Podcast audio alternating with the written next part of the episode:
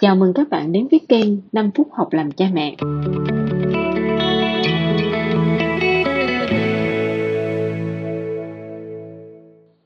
Hôm nay chúng ta sẽ cùng thảo luận về chủ đề là điểm mạnh hay điểm yếu.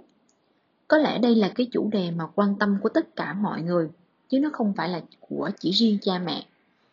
Ai thì cũng mong muốn biết mình có cái điểm mạnh gì. Vì cái điều mà ai cũng tin là nếu mà mình được làm cái điều mình thích thì mình sẽ thành công lắm. Và hơn nữa là mình sẽ được thành công trong hạnh phúc. Trong đó thì có một cái số người tin rằng là chúng ta cần và nên cải thiện cái điểm yếu nữa, thì mới có thể phát huy được hết cái tiềm năng của bản thân. Nhưng cũng có một số thì cho rằng là không đòi hỏi mà giỏi toàn diện được. Điểm yếu thì dù gì nó vẫn là điểm yếu thôi, nên là mình chỉ cần phát huy điểm mạnh là được. Thì chúng ta sẽ thảo luận về điều này và tôi tin rằng là chỉ với 5 phút lắng nghe, bạn sẽ tìm ra được vài lời gợi ý cho bản thân. Khi bàn về điểm mạnh của một người á, thì chúng ta hay nghĩ đến hai ý. Cái ý đầu tiên là có năng khiếu hoặc là thích một cái gì đó. Thì với cái này á, thì lời đề nghị của tôi là không có gì tốt hơn là mình thử và mình quan sát.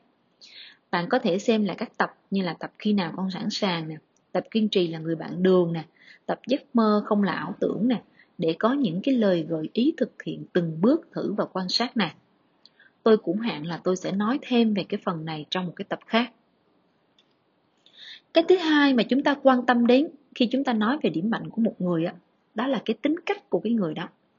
Và ở đây thì tôi đang chọn đề cập đến điểm mạnh nhân cách theo cái lý thuyết 24 điểm mạnh nhân cách.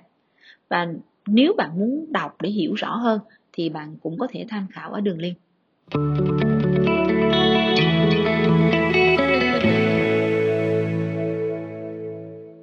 Theo lý thuyết á, thì con người có 24 điểm mạnh nhân cách, chia làm 6 nhóm. Và những cái điểm mạnh mà nằm trong cùng một nhóm á, thì sẽ có những cái phần tương đồng nhau. Ví dụ như cái nhóm thông tuệ thì nó sẽ bao gồm những cái điểm mạnh mà liên quan đến tri thức, ví dụ như sáng tạo nè, có chính kiến nè, tò mò nè. Và những cái con người mà sáng tạo có chính kiến á, thì thường được xem như là những con người mạnh mẽ thành công. Ngược lại cái nhóm điểm mạnh mà nhân văn hay tinh thần á, thì là không được đánh giá cao. Khi mà chúng ta nói một cái người mà giàu tình cảm lắm luôn biết ơn người khác và bao dung lắm thì nó dường như là chúng ta đang nghĩ là những người đó người ta không có được thành công lắm. Và chúng ta khen nhưng là để an ủi cái người đó thôi. Bởi vì vậy nên là những cái chương trình mà xung quanh chúng ta những chương trình như là kích thích tư duy rồi à, phát huy sự sáng tạo thì nó thường là nhận được cái sự quan tâm đông đảo của rất là nhiều người và người lớn chúng ta quan tâm cái điều này không chỉ là dành cho trẻ nhỏ, mà chúng ta cũng quan tâm cái điều này cho chính bản thân mình. Nhưng mà có một cái thực tế là có một cái nghiên cứu khoa học đã phỏng vấn rất là nhiều doanh nhân nè, tỷ phú nè, những người thành công nè. Và cái nghiên cứu này nó phát hiện ra rằng có một cái điểm chung giữa những con người này á, là họ nói rằng cái điều mà đặc biệt quan trọng ảnh hưởng đến cái sự thành công của họ, đó là cái điểm mạnh nhân văn và tinh thần. Ví dụ như họ rất là giàu tình yêu nè, họ có lòng biết ơn nè, và họ luôn trân trọng và hy vọng vào cuộc sống. Đây là nghiên cứu khoa học nha các bạn. Và nói đến điều này để các bạn thấy rằng, như vậy thì ở cái độ tuổi nhỏ thực ra nó không quan trọng lắm là bạn đang chọn cho con cái lĩnh vực gì. Bởi vì nó còn quá sớm để khẳng định là con sẽ đi theo một cái lĩnh vực, một cái chương trình nào đó lâu dài. Việc mà bạn cần làm á là khi con nó có một cái sở thích một cái mối quan tâm đối với một cái lĩnh vực nào đó thì bạn hãy giúp con phát huy cái lĩnh vực cái mối quan tâm đó bằng những cái điểm mạnh như là điểm mạnh hy vọng nè điểm mạnh kiên trì nè điểm mạnh biết ơn nè.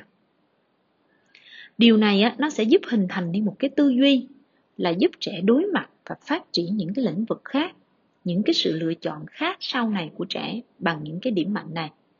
Và đó chính là lúc trẻ nó thành công một cách hạnh phúc.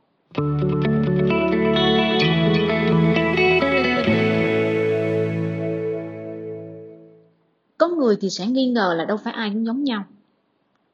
Ai mà cũng có thể kiên trì, hy vọng thì đâu còn gọi là điểm mạnh cá nhân của một người, đúng không ạ? Nếu con là một em bé, có chính kiến riêng, nhưng mà con ít tình yêu, ít bao dung hòa hợp với người khác, thì mình cũng phải tôn trọng điểm mạnh đó của con chứ ở đây á, nếu mà chúng ta hiểu đúng thì nó sẽ là như thế này. Mỗi người chúng ta đều có 24 điểm mạnh nhân cách trong con người nhưng cái thứ tự sắp xếp của chúng ta là khác nhau. Bạn có thể là một cái người rất là bao dung và tôi là một cái người ít bao dung. Nhưng mà chúng ta đều có cùng một cái đích đến đó là sống hạnh phúc. Mà bao dung á, thì nó là một trong những cái kỹ năng cần thiết để sống hạnh phúc. Vậy thì dù chúng ta đi những con đường khác nhau chúng ta đều phải học và cải thiện cái đức tính này để có một phần cái kỹ năng sống hạnh phúc. Mình biết về cái điểm yếu của bản thân á, không phải là để mình tránh né hay mình ngó lơ nó. Và mình biết về cái điểm mạnh của bản thân á, không phải là để mình chỉ phát huy tối đa cái điểm mạnh đó. Mà biết về điểm mạnh, điểm yếu của mỗi người á, là để mình hiểu rằng mỗi người trong chúng ta sẽ có một cái hành trình học, cải thiện hoàn thiện bản thân khác với những người khác bạn đang nghe nội dung từ kênh 5 phút học làm cha mẹ được chia sẻ bởi cô Kim Chi, một nhà thực hành tâm lý học tích cực tại Việt Nam. Con bạn nó có điểm mạnh là có chính kiến riêng, nhưng điểm yếu của nó là ít bao dung. Như vậy con sẽ học như thế nào? Điểm mạnh nó đóng vai trò gì với điểm yếu? Thì đó là hành trình của riêng con. Và đây là một cái chủ đề rất lớn. Bạn có thể dành thời gian để đọc thêm và xem những cái video miễn phí trong link. Tôi cũng sẽ dành một cái tập tiếp theo để nói về cái chủ đề này. Cảm ơn các bạn đã lắng nghe. Mong nhận được câu hỏi và sự đóng góp của các bạn. Hẹn gặp lại các bạn ở lần sau.